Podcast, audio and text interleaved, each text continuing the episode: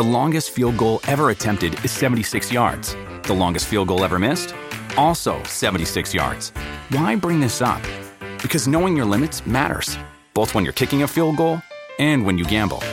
Betting more than you're comfortable with is like trying a 70 yard field goal. It probably won't go well. So set a limit when you gamble and stick to it. Want more helpful tips like this? Go to keepitfunohio.com for games, quizzes, and lots of ways to keep your gambling from getting out of hand.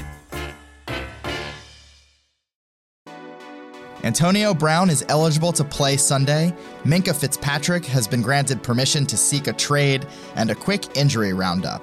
From Sports Illustrated, I'm Mitch Goldich, and this is MMQB News.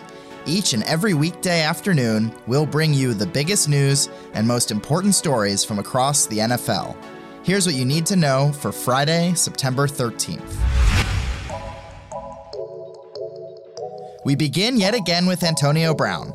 Today's update is that he will not be placed on the commissioner's exempt list, making him eligible to make his Patriots debut Sunday against the Dolphins. Adam Schefter says that the league has opened an investigation into Brown that will include interviews with both the wide receiver and his accuser.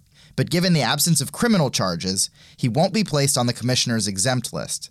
As SI's Business of Football columnist Andrew Brandt pointed out, the NFL mostly followed precedent here. Players like Ezekiel Elliott and Tyreek Hill were not placed on the commissioner's exempt list with civil cases pending, thus, doing so with Brown would have broken precedent. But our Albert Breer also notes that Kareem Hunt was an exception, placed on the commissioner's exempt list last year with an ongoing civil matter. A key difference there might be the presence of video, as we've seen dating back to the Ray Rice case that video frequently sways public opinion and can spur NFL action. It still remains to be seen how much AB will play on Sunday, given that he just signed with the Patriots last weekend. The Patriots play the hapless and tanking Dolphins, who just gave up 59 points against the Ravens in week one, thanks to five touchdown passes from Lamar Jackson. So the Patriots might not need much from Brown anyway. And of course, the Patriots are the least likely of any team in the league to clue us in on their plans in advance. Bill Belichick gave typical Belichick answers at his Friday press conference, saying Brown has a long way to go and he's not familiar with the offense. He also said, quote, we'll do what's best for the team, and quote, I'm not going to hand out a copy of the game plan here. News broke late last night from ESPN's Chris Mortensen and Cameron Wolfe that the Dolphins had offered permission to defensive back Minkah Fitzpatrick to seek a trade. This comes on the heels of a story after last week's blowout loss that multiple players had asked their agents to get them out of Miami. The Dolphins are tanking, and everyone knows it, even if head coach Brian Flores is forced to deny it and the organization isn't allowed to say anything about it. So, this is an interesting one. Fitzpatrick is a second year player and was a first round pick just in 2018.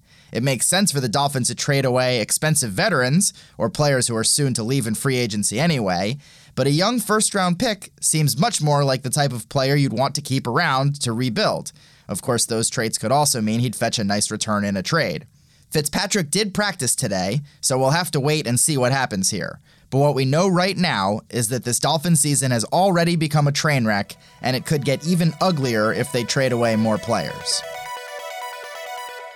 And finally, for a quick Friday injury roundup. Giants receiver Sterling Shepard has been ruled out for Week 2's game against Buffalo with a concussion.